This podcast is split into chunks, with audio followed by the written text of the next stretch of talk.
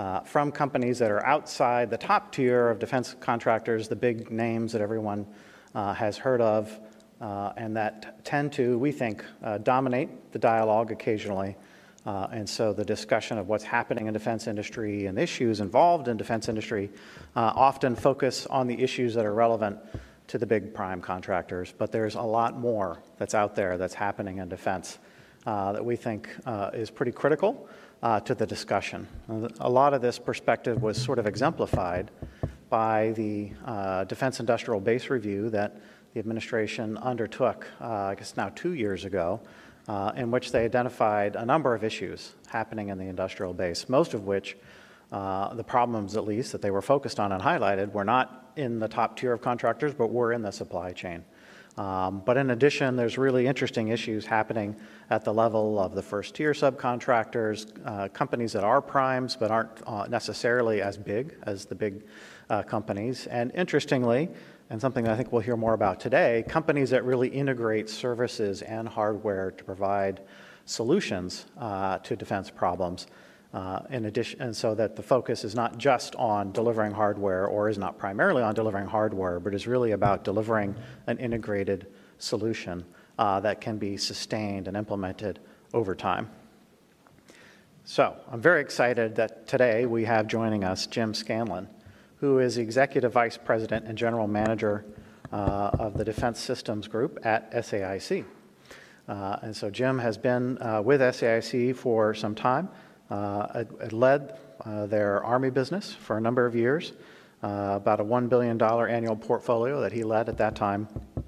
and prior to leading the Army business, he was the general manager for the services and solutions sector, which at that time within SAIC had about 13,000 employees. Uh, and was uh, critical to kind of mar- doing this marriage, as I said, of services uh, and delivering solutions to their customers and he played a key role in the effort uh, when SAIC divided between SAIC and, and Leidos uh, in kind of going through the process of identifying what parts of the company were going to be on which side uh, of the new businesses going forward and, and the logic uh, behind those decisions. So we're very excited to have Jim here today. Uh, and I will say, our, uh, some of you have been to some of our Main Street Defense Series events before. We had a, a previous one this fall. Uh, the, this is a series that we run. It is supported by the members of CSIS. Uh, individual events are not individually sponsored, but they are supported by our membership, and we're very glad that SAIC is one of those members companies. So, without further introduction from me, uh, I'm going to call Jim Scanlon uh, to the podium to give some initial thoughts. But before I do that, actually, I need to give our, our security uh, announcement that everyone knows and loves, which is to tell you that uh, we have thought through what to do if uh, there were to be an event, uh, something that would happen during today's event that would cause us to need to leave. And if that happens, I'll tell you what to do and where to go. Uh, but we don't expect that. So, Jim, please, the podium's yours.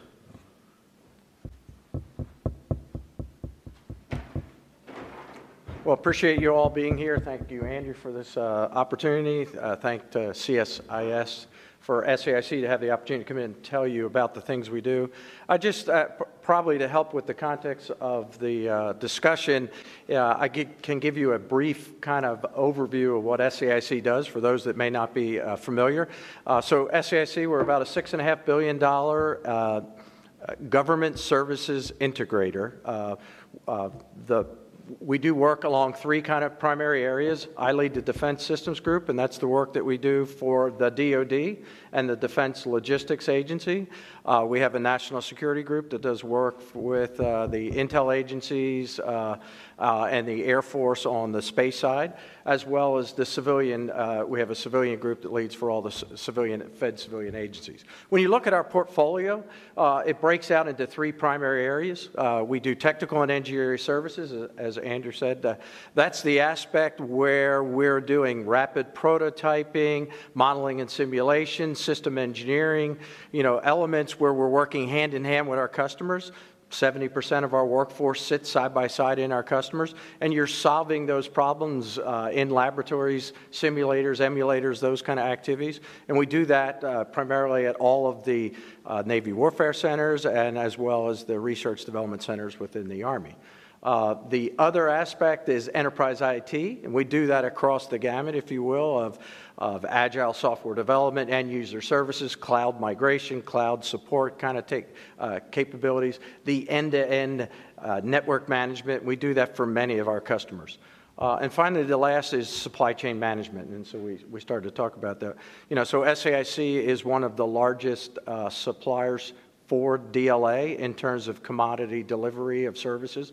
We do about $700 million worth of annual business uh, in just looking at the supply chain, managing the supply chain, and supporting all of the uh, elements. And so, I mean, that kind of gives you a brief summary of, of SAIC. I've been fortunate enough, I've been there for 30 years, uh, joined out of the Air Force, have seen different aspects of the company. I've had a great opportunity to support our warfighters uh, for those 30 years and look forward for the opportunity to talk further about some of the things we do.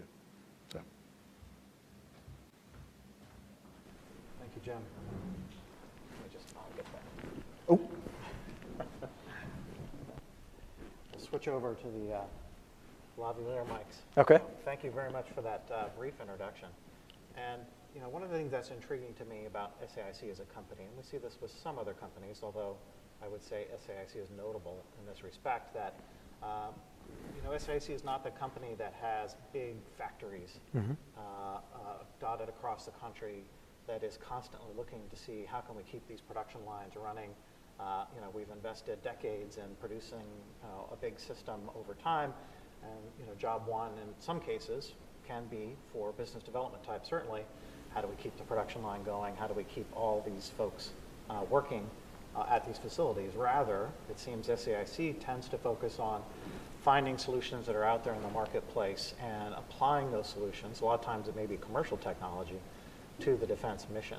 Uh, and that seems to me like it must be radically different for how you, you know, uh, approach forecasting where the market is going to be, where opportunities might be, and, and what opportunities you may have uh, you may have to get into business. Right. Maybe even in areas that you haven't historically been in the past. So how does it look like from your seat, uh, thinking about it in that way? Uh, I mean, to, to what you said, I mean, uh, so at SAIC, we don't make anything at all. Uh, you know, what we have is a lot of folks uh, with, uh, you know, they have worn the uniform, they have tremendous mission understanding, mission insight, uh, and, and, and looking at, uh, you know, you take national defense strategy, look at the things in terms of where our military is wanting to go, where our customers are wanting to go across, across the entire company.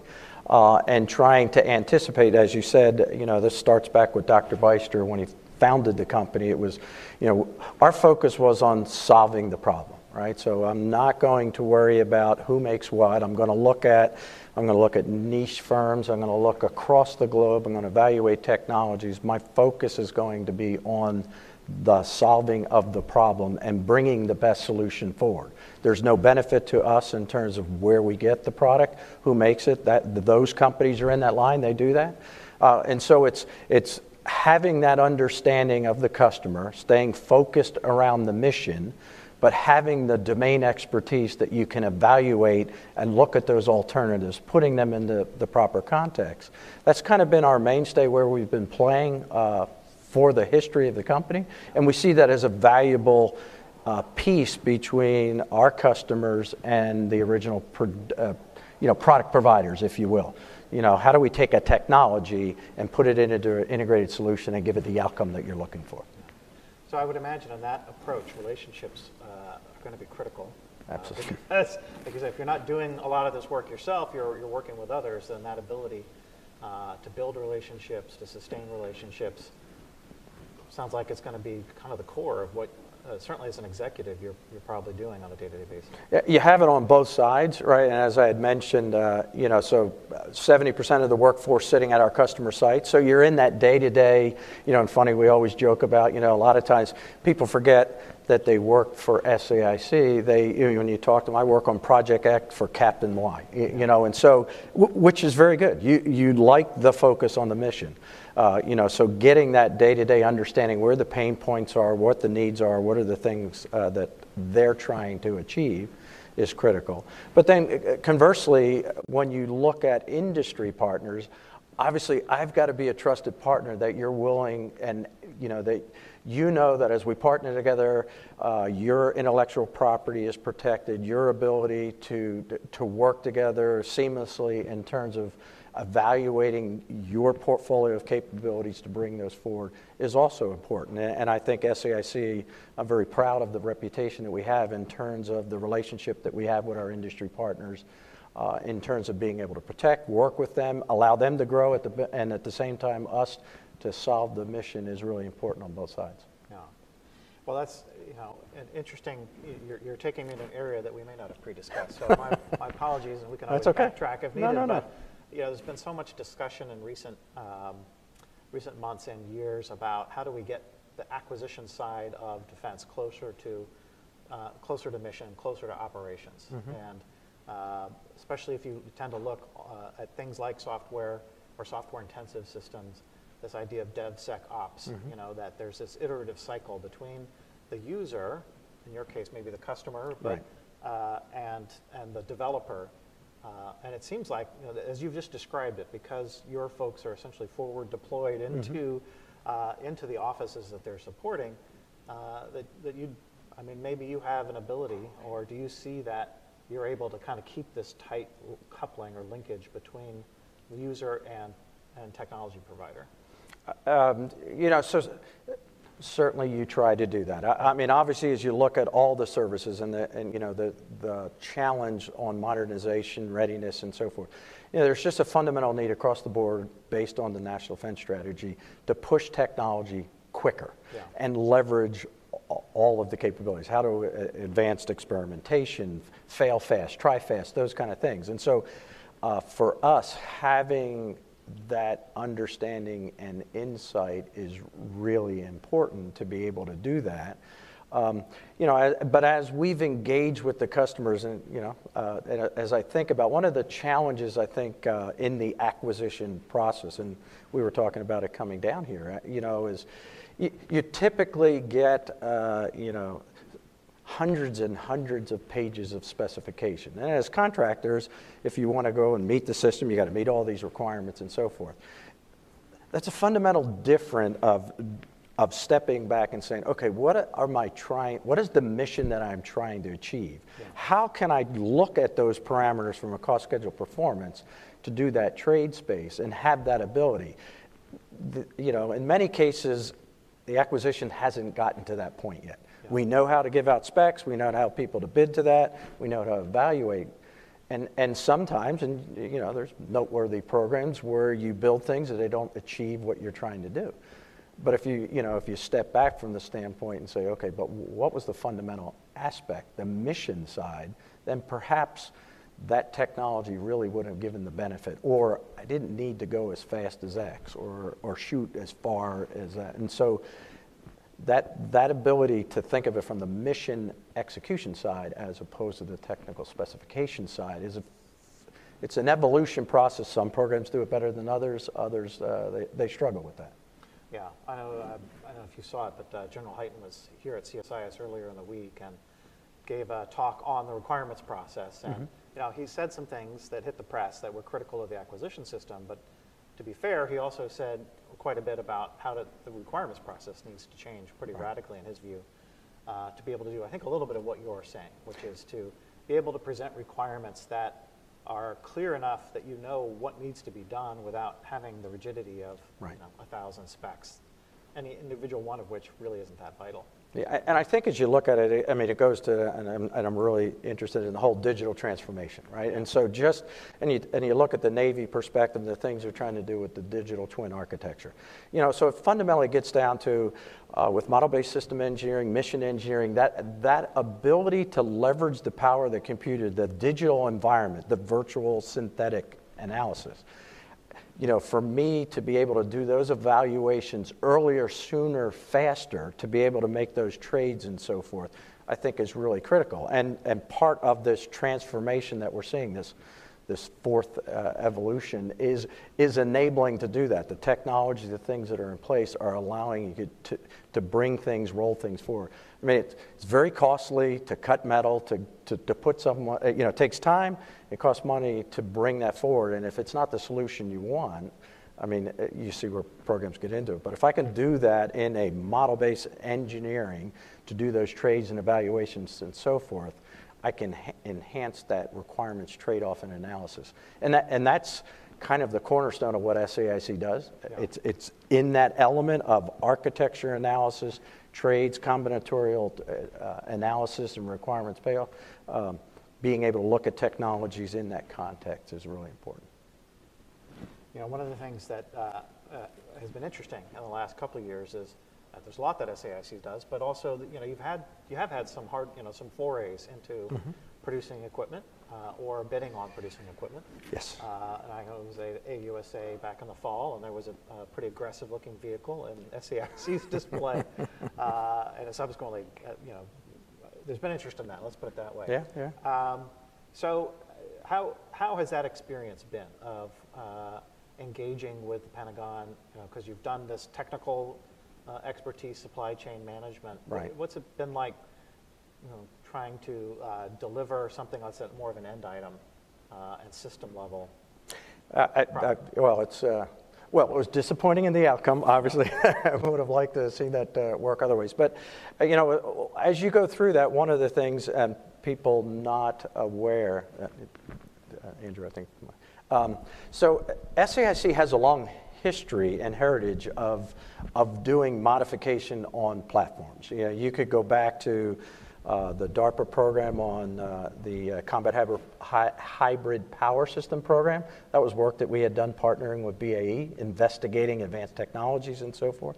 Uh, you go back to the MRAP, all MRAP vehicles that were fielded back during the war, they came through SAIC. We did all the C4 integration, co-site mitigation, all those kind of things, working with our customer uh, in Charleston, taking those vehicles, putting them on the ship, sending them over to the uh, forward operating bases, and so forth. Uh, and then while in theater, we had a whole retrofit modification program where vehicles, after they came back from missions, would pull in one side of the building. We'd take that all the way back down, upgrade the transmission, whatever. So we've had a long history, but we've done that on the services side. Yeah. Uh, but because of that, we had to evaluate, we had to have the technologies, the processes, the tools, those kind of things. You know, and as, as, as we've been able to work closely with the customer, uh, and, and so we saw a real need, you know, the government needing to have control of its destiny, that TDP. You know, and again, uh, you know, and, and I totally appreciate and understand OEM providers in terms of investing IP and those kind of things, but making it a challenge for the government in this rapid integration, rapid modification, without that TDP, that technical data package, they're limited in what they can do. So we saw it from the standpoint that we could push that envelope, provide that information to the government. Number one. Number two, a, a, an alternative to the traditional primes. You know, so using the customer relationships, using our insight, using the capabilities, we saw that as an opportunity to step out of our comfort zone. Um, but we were selective in the sense that it was not a blue, you know, not a true blueprint type programs. These were programs where you were looking at existing systems and we were going to modify by bringing technology insertion. That was, again, our sweet spot. Yeah. Uh, and so those were the ones that we focused on. Uh, unfortunately, things did not turn out uh, the way they are. We continue to do that work. We'll continue to look for opportunities. And it's, it, it doesn't have to be combat vehicles, it could be any platform where we may uh, look to do technology insertion, modifications, and so forth. We still see the need to do that, and we'll continue to do that. Yeah, so I know, I know one of the areas that um, has gotten a lot of focus, at least in our community, think tank community lately, is, is the Air Force's uh, effort towards um, you know, what they describe as a digital century series, which is focused on next generation fighter aircraft. I'm not going to urge you to get into the fighter aircraft business, but if you think about the whole approach of, you know, you talked about digital twin, right? Digital twinning, digital thread. Uh, where the Air Force, I guess, is trying to go with Digital Century Series is towards the idea of people bringing forward prototypes and new technological approaches that can be uh, explored and, if you will, validated uh, in relatively low quantities. Uh, and then, if it really works, if it delivers something you want, you go into, you know, a higher order production of that. Uh, and if it doesn't, you don't. And maybe you don't. Either way, hold on to the stuff for a very long time. And in some sense, uh, I could see what you just described with combat vehicles, you know, maybe working in that environment. Again, I'm not saying necessarily with high, you know, Yeah, high performance combat aircraft, but with other other things that have kind of more that digital approach, where you've got a company that's really focused more on introducing technology than it is on supporting a production base. Well, totally agree. I I think the challenge in that, and as you look at getting back again to the acquisition element, you know, the- the other aspect as we went through that, where it gets really difficult for the non-traditional, uh, you know, uh, in a lot of cases and wanting to move faster and so forth, we were seeing firm fixed price efforts, bid samples, where industry was required to make substantial investments up front to bring a capability forward. You know, and on one level, I see, you know, you want a mature capability that you're evaluating, but usually to get to the requirements, these are not things that are right off the shelf. They're off the shelf with an iteration or modification. And so it gets very difficult for the non-traditionals to go forward in that. In, in the scenario, like you said, where if you could create that environment at certain elements that you can bring things forward in a uh, either in a virtual environment or in a in, in an experimental kind of capability, uh, it would be very. Uh, I think that would be very beneficial. I mean, we had the fortunate on the Army uh, as a key element on the NIE experiments, and so seeing technology coming forward, how do you integrate some of those technologies? The, the limitations and so forth. I think there, uh, the value that was gained from that and the insight, uh, you know, was, was really important. So I, I could definitely see the benefit of doing something like that. So, do you see the, the challenges in com- incorporating commercial technology into the military acquisition system and the defense acquisition system as something that you know is a problem um, of execution? Uh, there's still structural barriers. You know, in theory, in the 1990s, you know, the department formally embraced commercial technology, established a preference for commercial technology, uh, and uh, and there are meaningful ways in which we see a lot of commercial technology in the defense world. I mean, a lot of the parts, a lot of the supply chain, you know, when you go two or three tiers down, there is not a difference between a commercial supply chain, defense supply chain. Some parts of the market, you go to their factory and it's the same factory. Right. Uh, but having said that, you know, you don't, there is this distinction, right? There is this separation Right. to some extent between defense industry and the commercial marketplace. And so, uh, and, and the, the 809 panel came out a few years ago, uh, was trying to come up with ways to kind of break down, if you will, the, the final barriers uh, to really embracing commercial tech. How do you see it from, from the way you, go, you do business? Uh, do you see big barriers to commercial technology? Is this something that SAIC's mastered? Um, what do you think? Uh, I, I wouldn't say that we've mastered it. I think we have we have uh, very good experience in partnering with uh, commercial firms. I mean, you take from the combat, uh, you know, I, I, I would call like an STK, which was a tremendous partner of ours, but they had not dealt with the the DoD, uh, if you will. Uh, we're working with Polaris on the uh, infantry squad vehicle. I, you know, I, I, it depends on the level of. Are you talking a component, subsystem, system, and so forth in terms of the complexity. Certainly in the, uh, the uh, we have, again, as, as we talked about the partnership, you know, understanding how DoD executes the systems, the, the cyber, the systems, and so forth. We have that experience. We understand how to do that, and so uh, we ha- uh, we're a good partner to commercial entities and trying to bring those technologies uh. There's certainly, uh, I mean, at the, the rapid pace of technology evolution, you have to look at some of those technology. Yeah, I mean, there, you have to look at it, and certainly. Uh, you have to look at as you, as you go from the, uh, both the engineering side to the enterprise IT. I mean, the ability to infuse those technologies in that environment, much easier, much faster. And so um, I, I think we're seeing more and more of commercial companies enter into the space. Uh, depending upon what you're, you know, the barriers are different depending upon what you're trying to do. Uh, and and I, I, I can only see that getting uh, that accelerating more and more just because the pace of technology and things that are happening outside of the DoD and being able to leverage that for some of the what NDS and some of the other things we're trying to do. Wh- Where do you think it works particularly well or, or particularly not well in the system today? Well, I, you know, I, I think within the IT side, it works very well. Uh, you know, when you think about from software development, you think about agile, the, the, the capabilities, the functionality, and so forth, it's really easier to translate. And so I, I think you see that. I think within uh, much of the engineering side, you know, at one point it used to be, you know, if, if you hit all these mil specs, then you can bring this technology in. But when you look at, uh, you know, uh, the customer has been smarter in terms of, okay, which one of those really matter? Where can I relax? What is that trade space?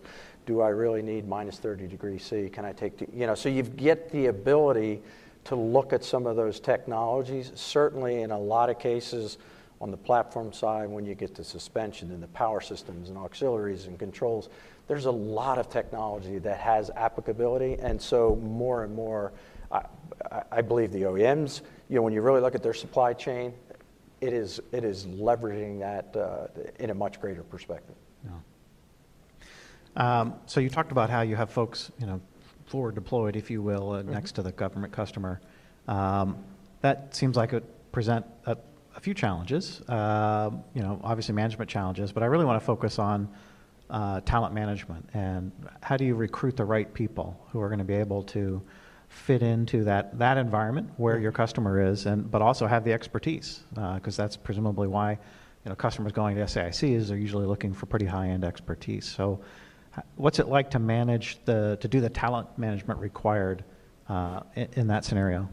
Uh, I mean, it's a challenge across the entire sector. I mean, uh, our customers, I mean, across the board talent. Uh, In the advanced technology, you know, when you start looking at cyber and data analytics and AI and hypersonics, where the technology, it's, those individuals are at a premium, so we're all competing for that aspect.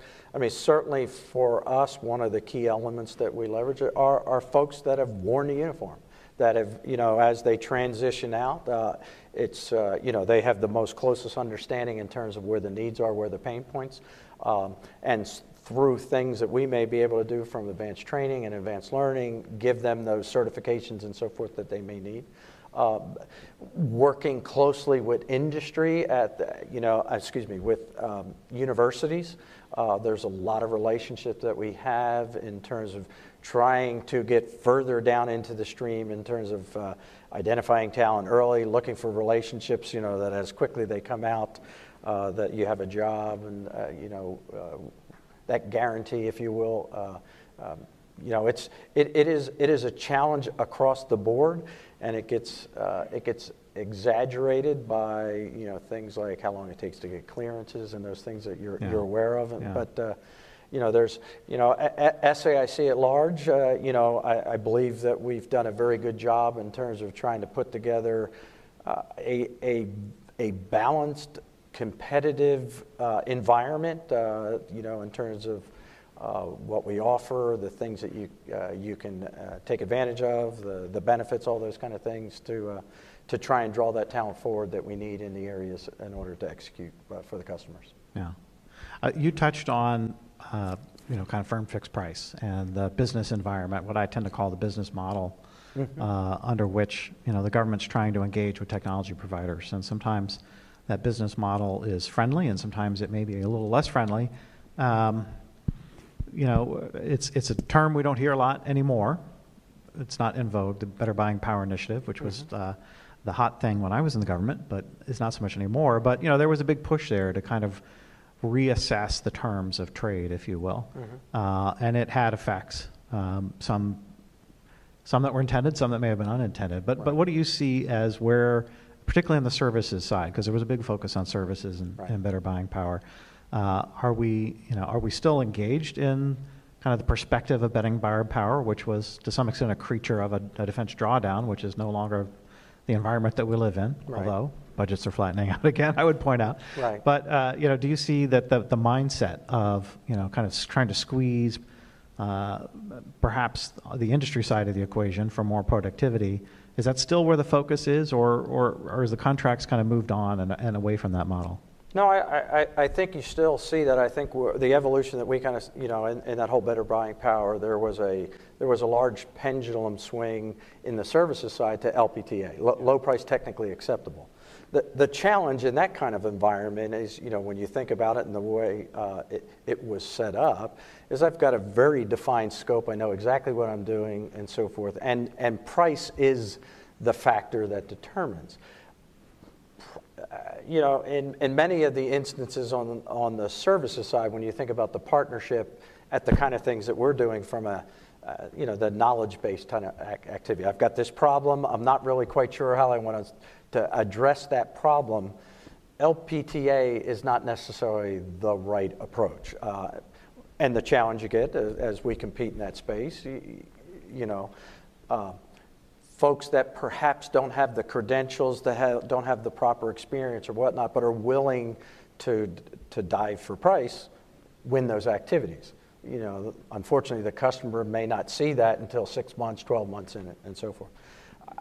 You're starting to see that come back uh, further to where that quality, that understanding, that trade space, that more of the best value is there. Certainly, cost is, is a critical element, but looking at the other dimensions are, are uh, more important in that space. You, you, know, obviously, we don't have as much experience on the solution development side, but you know, the challenge that we see in those firm fixed price elements in an EMD program, where you're still doing requirements trades, you're still trying to, you know, figure out uh, through advanced learning and, so forth you know, I, would question in, in, those kind of cases whether firm fixed price is always the right uh, opportunity because obviously, you know, businesses have to make the trade space. You have to you have to execute the cost. You have to deliver, you know, per, you have to deliver a profit to your shareholders and so forth. And that becomes an added uh, challenge if you're trying to rapidly push technology and solutions forward. And so, you know, within that trade space. Uh, just understanding that uh, the challenges, the, the, the structure, if you will, and for us, picking which ones are best appropriate to our business model is what we try and do now. Yeah. Is it your sense that the government has improved in its ability to distinguish value? In other words, you know, kind of key to doing a best value approach, not, not just basing it on price, is being able to accurately discriminate between the, the higher end, better value providers and those who may talk a good game, but may not be able to actually deliver uh, as advanced a capability as as their competitors. And and you know, I mean, I think part of what led to better buying power was mm-hmm. the sense that the government, you know, may have been paying for advanced capability and not necessarily always doing a good job of picking right. the folks who had that to offer. So, is it your sense that um, that we have come a ways in the last several years doing a better job of defining what value is required and, and recognizing it when we see it. I, I do believe you're seeing that, and in a lot of cases across all the spectrum. It's, it's that earlier engagement with industry at the early part where you're, you, you know, talking about here's the things I'm trying to do, here's the kind of specification requirements, what's the art of the possible, and so forth. That has, uh, I, I think that has made it clear to both sides in terms of what the intent, what we're trying, uh, you know, both sides are trying to achieve. I think, I think you are seeing that then as it rolls forward into solicitations and uh, uh, that, that better uh, ability to distinguish, you know, the things that are really important, what makes sense. Uh, so, so it, it has improved uh, with the, with the delivery of better buying power. Great. Well, that's good to hear. that's key. It's definitely needed.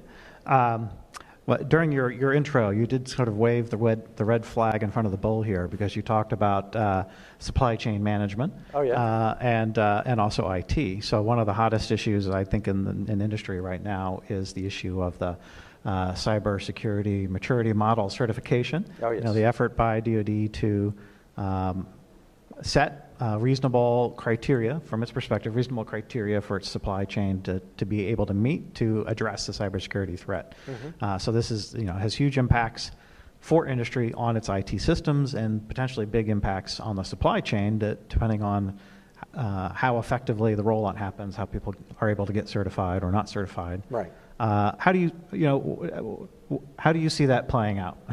Uh, yeah, so uh, I mean, so we're right in the middle of that as you go through the NIST first and and some of these uh, uh rollouts, and and uh, Yeah, there's been challenges, obviously, because part of the portfolio that we have and some of the programs, uh, you know, it's the ability for government employees at a location to go online, uh, basically order parts and, and work uh, work that. And you start talking about multi-factor authentication and those kind of activities. Well, how do you now insert that into a system where we're responsible for our network and, and what information goes in and out, but yet we've got all the folks that are trying to engage. And so, how do you change that business model? How do you do that?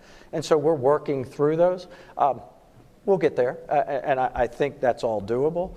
Certainly, in the broader perspective, uh, you know, and we're engaged with uh, you know uh, partners to look at things like blockchain technologies. Think about smart contracts and how do, how do we leverage and use some of those technologies focused on where they're trying to go uh, that will meet uh, you know the, will meet the requirements, the needs, uh, but we can again leverage things as as they emerge so that you're not just looking at about bin management and, and uh, you know those kind of things and just uh, consumables, if you will, but really leveraging technology in the way that will enable you to have a secure supply chain, know where things are at every point of the uh, uh control from a cyber perspective and so forth. That uh, um, the things it, it, it's not there yet. Uh, I mean, but but leveraging that technology is, is areas that we're focused on and working with customers across the spectrum. And is there, uh, I guess, are the criteria that, that's been discussed for uh, under NIST and for CMMC, is it, is it enough? Uh, you know, someone who I uh, see as highly knowledgeable of the system mentioned to me at one point that like 80% now of the purchases that DLA makes are automated purchases. In other words, it's not a human contracting officer who's saying, here's the purchase order. It is an automated system that says, all right, the bin is empty. Right. uh, the order goes out. Uh, and so, you know, if it's, if it's an automated system, if it's the computer doing it, uh, you know, I don't know if you apply two-factor authentication to a computer or not, but, you know, it may not be as meaningful as it is as a security measure for humans. Right. So do, are we on the right track? Are we covering our bases? I think we're on the right track. I think it, you know, and like I said, we, we do have we have contracts where there is a person in the loop enter, entering that. There are other cases where, as you say, it's a, you know, uh, using uh, RTF technology and so forth, looking where you get automatic resupply and so forth. Uh, uh I, I, think just generally looking at the source, uh, all the way back to where parts are made, all, that supply chain, just understanding that, you know uh, with electronics and counterfeiting and so forth. I, I, think the intention of CMMC and the NIST, I, I, think those are all in the right direction. Those are things that we need to collectively do. I mean, uh, you know, one could quickly start looking at and, and, and you could wrap your head around the, you know, the cyber and, and, and, the threat and so forth very quickly. And so I think it's all in the right direction. It's just how quickly we can implement those things, how quickly we can change processes uh, and bring those to- uh, technologies into the things that we're doing. Uh, let me talk a little bit about um, multi-domain operations because, you know, the focus now is on uh, trying to move away. You know, we talked about moving away from traditional requirements uh, and, and multi-domain means moving away from traditional understandings of the way the services operate, the way they interact with one another, moving to a level of integration, you know, beyond joint to, mm-hmm. you know, truly uh, being somewhat agnostic about who's delivering capability right. uh, in any given, you know, within a scenario. Uh, that's, you know, that's no small intellectual undertaking. Uh, how do you see what SAIC does playing into the push towards multi-domain? I, you know, I, I, fundamentally see SAIC as a key player in, in that space and have for many years. I mean, uh, what we do with our Navy customers, as I talked about, the, the digital twin type activities, uh, littoral uh, element doing some cyber architecture kind of work. You go back to the future combat system, doing that system of system kind of element. And so that, that system engineering, that, that integrated system of system architecture, that is, the, that is the place that we play. And so when you think of multi domain operation, it is a system of systems architecture. Uh, uh, that you just pull mission threads all the way through. And so that ability to bring those together, that understanding about how, how technologies connect, how they interact, what are the limitations, and so forth. Um, it, it, it, it, plays especially well to us uh, because of the domain understanding, but not limited because we don't make anything. So uh, I- it's, it's purely the architecture and the output as opposed to thinking of it from a standpoint of a particular capability, technology, or product. Um, And I, I assume you're tracking what the Air Force is talking about, uh, among the other services, but this sort of, uh, it's a terrible acronym, I think, but JADC2, you know, the, the efforts towards trying to put some systemic framework around uh, the sharing of information across different kinds of domain operations. Uh, absolutely, yeah. My, my partner, Michael LaRouche, uh, who leads our Air Force work, certainly Yeah. taking those same kind of capabilities there. But, but even, you know, for the work that uh, we're doing uh, w- with the Army, trying to understand where PEO C3T is trying to go, just that whole uh, expeditious mission command capability, uh, you know, as it fits in that context, again, in the, the use and employing uh, the technologies, uh, yeah, it's, it's something that we, we focus on, we track, uh, we try and look for those opportunities where we can continue to engage and, and add value to that, uh, to that overall problem. I've got one more question on my list, and then maybe I'll turn to our to our audience folks uh, who've been waiting patiently. But um, it's on on international partnering. And Mm-hmm. We talked about the criticality of partnerships and the and the way SAIC does business. And one thing that's notable is you've also you haven't limited yourself to just companies in the U.S. You've also done some international partnerships. And so I guess the question is. How, how has that gone? How has that worked? How workable has it been? And then do you, do you see it as an area uh, uh, you know, that's likely to grow in the future? Uh, or is it something that only has a certain size role? Yeah, I mean, uh, you know, from an international business, that's not. Uh, SAIC doesn't have a lot in that area. I mean, obviously, if you're going to really think about it and do that very well, you need a you need a presence, you need a sign. and But uh, but we but we have had experience working with international partners. Uh, you know, it's, it's difficult. You've got, the, you- you've got the very simple things from a language perspective and a cultural perspective, and you have to work through those.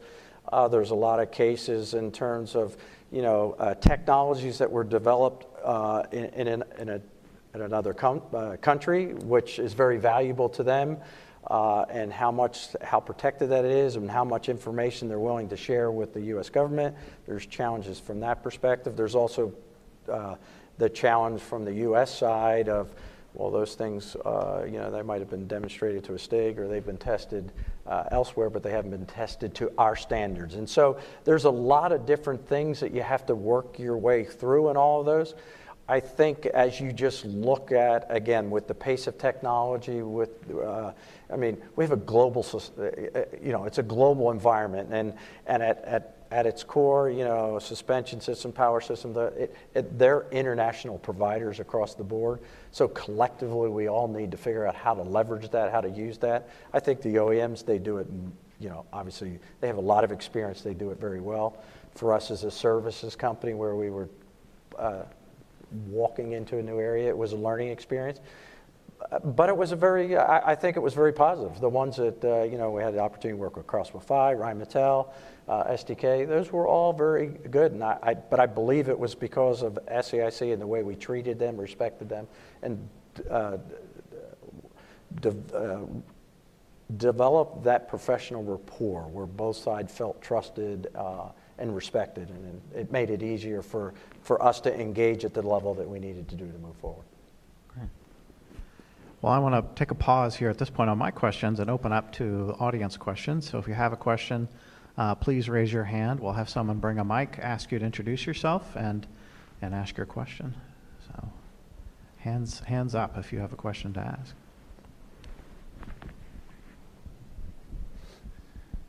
Greg Sanders, CSIS. So on the contract models for non-traditionals, um, the reticence to use firm fixed price for anything development, I think, is pretty well established, and you know you've talked about some of the challenges.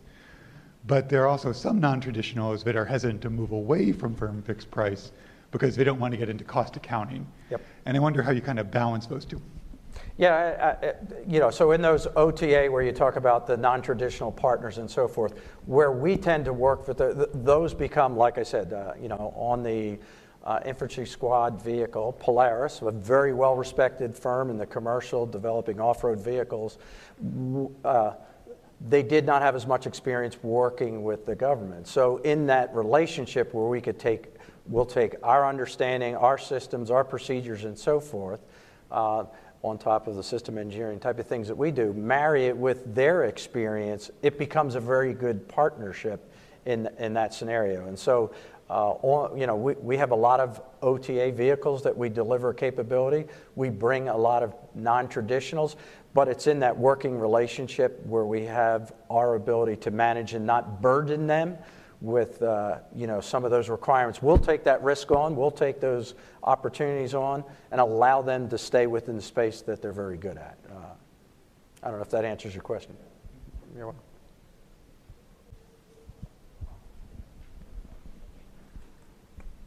Um, Marjorie Censer with Inside Defense. Uh, one of the areas I know that you um, and Nazzic Keene are spending a lot of time is on talent. I wondered if you're seeing any changes in the security clearance process, if things are moving any faster, any progress on the backlog from where you sit. Uh, it, it has certainly over the last year. It has it has gotten uh, a lot better. Uh, I mean, the time at which you know there was a case where we would we would find the person, we'd have them, the, we knew exactly what we needed to bring for a cloud. You work through it, and in those real tough talent areas, if you're not within a few weeks, kind of deal, they're on to the next opportunity. Many many times on the commercial side. Um, and, and so that was very frustrating because you couldn't move that forward. We have seen where that, that timeline, where it was 60, 70, 80 days, getting now to a more reasonable. Is it where it needs to be? No. Uh, but it, it's certainly uh, substantially better than where it has. So the trend is right. I think as they continue to think about how they could solve that problem differently, uh, you know, from a, you know, uh, and, and you see thir- certain aspects, again, in the digital element? Do we move it to an events activity and using the technology as opposed to the more traditional? Can we speed that process up even better? Uh, I, I, think everyone recognizes uh, the problem, and again, we're all fighting for that same talent, so uh, we've got to continue to move that forward.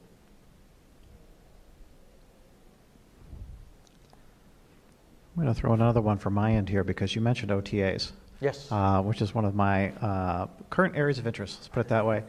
uh, and I'll give you a preview. This may be a long question, so apologies. But uh, you know, we've we've been tracking the growth of OTAs, and over the last several years, that growth has been uh, robust, uh, even to the point where. Um, now the total obligations under OTAs may be in excess of everything the department has expended on traditional weapon system engineering, manufacturing, development, mm-hmm. uh, you know, six five RDT&E type right. activity. So, you know, OTAs appear to have grown to the point where the uh, the alternate lane uh, is bigger than the main lane, or at least as big. Right. Um, what's been your experience working on these OTAs? Uh, do they truly provide, you know, the less bureaucratic, more streamlined approach? Does that more streamlined approach ultimately enable uh, you as a technology provider, solutions provider, to provide better solutions more effectively? Or, or do you find that, okay, it's a great vehicle, we're getting business under it, for our purposes, maybe maybe it's not that different. Uh, what's been the experience?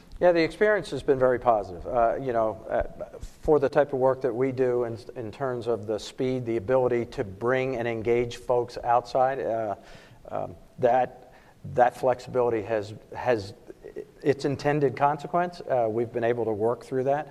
Uh, as you said, uh, a, a, reduction of some of the regulations and so forth gives you that flexibility to kind of focus on the things, the trades that you're trying to do. So it's it's been very good. Uh, but we've predominantly been in the S&T, R&D kind of uh, aspect, which I think you know, was the core as, uh, area that, that concentrates. Uh, you know, the challenge that you have from the OTA is that uh, 30% cost share non-traditional partner, uh, you know, in that either you're bringing someone in or then looking through the cost share. you know, s- in the services environment where you, when you look at it and the, the business model, the fee kind of deal, the cost sharing is, is much more challenging. So, uh, you know, in the use of the OTA, it does force you to look at those non-traditional partners. Uh, and it, to bring and pull technology forward. So for, from that aspect, uh, certainly I think it, it, it gives you the uh, additional added benefit. And I think if I'm not mistaken, there was an- a move to allow DoD to waive the cost share in They certain instances. yeah, And yes. maybe, maybe SAIC will, will experiment with that. Uh, there you go. Uh,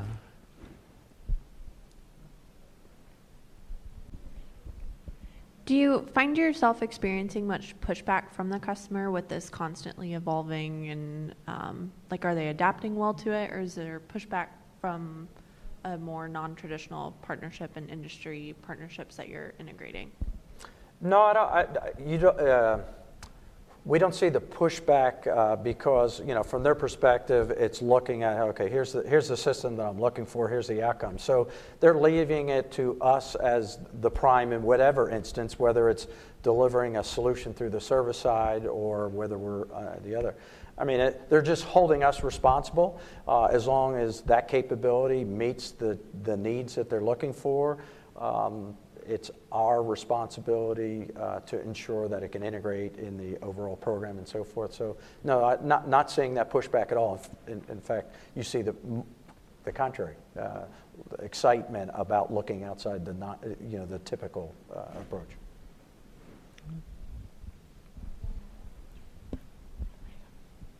This is not fair. She asked questions on the. But Andrew got so many. Um, I just have one more about the acquisition landscape. You know, we're seeing the first kind of deal out of the Raytheon UTC antitrust. There's still L3 Harris divestitures likely. Leidos picking up Dynetics. It seems like a pretty um, busy marketplace. I wonder what your thoughts are on SAIC's potential role. Uh, We're certainly monitoring, tracking all that as the landscape is changing very quickly, obviously, uh, you know, in terms of new uh, competitors in the space and where they're trying to work their way through that. Uh, You know, certainly SAIC continuously looks at the, the environment, uh, evaluates opportunities where it makes best sense, uh, and, and will continue to do that. Certainly, Nazzic, in her role, is, has, has challenged us all to kind of continue to do what we've done and, and, and pushing us uh, uh, to, to continue to drive the company forward. And so that will be something that we'll continue to look at in the portfolio, both from an organic and inorganic perspective. Uh, let me ask, I think, a related question on that, which is uh, I think it's fair to say that there's been a little less focus, I think, on, on the services side in the last few years. FIFO's focused on OTA. If you include R&D and services, then, then yes, there's been uh, still quite a bit of focus on that, especially with the stand-up of the USD R&E. But on more of the traditional, you know, services, technical services side, uh, I think there just hasn't, to my perception, hasn't been quite as much focus on that in the last couple of years. Uh, is that a good thing or a bad thing from your perspective? Would you would you hope to have maybe more engagement from senior department leadership on issues unique to being a services contractor, or is it better when the eye of Sauron is elsewhere? Uh, uh, There are certainly venues and opportunities for engagement that, that one can bring those challenges forward. Uh, um, I mean, I think there, as we talked about clearances, those, uh, you know, uh, some of those persistent problems that we've had uh, that, that continue to engage. I, I would say less focus is probably better right now. It allows us to continue to work closely with the customers, do the things that they need to do, uh, and as long as we uh, we all stay within the uh, the compliance and regulations, uh, it gives us that flexibility. But certainly things that are larger than that, uh, all of us within uh, you know our, our our peers within the space, they, we've we've got those avenues that we can engage and, and certainly bring those forward. All right, and I, you also made reference to, um, again, closeness with the customer. Uh, and I know your background, having kind of run the whole Army business, um, your Army customer is changing. Uh, you know, we, we have Army Futures Command, uh, a dramatic re-wickering, a reworking of how the Army approaches thinking about modernization, how it does trade-offs. Yep. uh, uh, on the capability side. So how does that, what does that look like from an SAIC perspective, the stand-up of Army Futures Command and how it may or may not change how you interact with your customer? Uh, I mean, it's certainly, uh, it it is a dynamic, changing environment. Uh, You know, at the, you know, as I said at the beginning, at the, uh, um, you know, at the C- at at the RDECOM level, at the labs, and, in, uh, you know, that that engagement and so forth is staying the same. That That's not changing. Uh, Where you're seeing, as you said, the Army Futures Command, the CFT, those those type of activities in terms of the prioritization, you are seeing that. You know, the night court activity did a reprioritization, a lot of the program of record activities, which from our standpoint, uh, you know, as we're performing the support, the, the solutioning through services, we've got the flexibility of the capability to, you know, as the priority change, we just continue to refocus and engage, uh, still doing the same kind of activity. Um, But certainly, even, uh, we're working and supporting AFC as they're trying to stand up their system engineering activities, trying to, uh, you know, build that infrastructure now to to do the things uh, that uh, they need to be able to do in order to manage that portfolio and prioritization going forward. Uh, And so it's, it is an opportunity for us to take the capabilities, the things that we've already been doing, uh, and and and bring those forward to try and, uh, again, help them solve their most pressing need. So it's, a, it's an exciting time. Yeah, well, and I hear you, you say it's dynamic, right? Which Yes, means I would read into that, maybe too much, but you're, you know, developing. Mm-hmm. Uh, But uh, earlier you had referenced future combat system. And, you know, one of the central challenges there was, uh, was the engagement between the Army and industry on the decision-making that was happening about priority setting, about trade-offs. And Mm-hmm. uh, do you see an emerging structure within Army Futures Command that can kind of do that which maybe didn't always work? in Yeah. the- And future combat system. Well, I mean, I think what you've got, you know, at the Futures Command, the, the capabilities development under General Wesley, looking at the futures, the architecture, all those aspects. You got the CFTs that are taking those fundamental core elements, if you will, and, and, and that, you know, as they, uh, the, the three levels of the TRADOC, the PEO, and, the- and the CFT, if you will, you know, across the board, really seeing a tight connection between those two. So you're trying to get the acquisition, the requirements, and the development side all together. Uh, and, and, you know, certainly it was a major undertaking for the Army uh, in going through it, but, uh, you know, you, it, you continue to see uh, how that's evolving, the goodness that's coming out of that, and, and certainly across the board, SAIC is engaged in all of those CFTs at different levels. And so, uh, um, you know, we'll continue to work with the customer and, uh, again, stay focused on the mission. Right.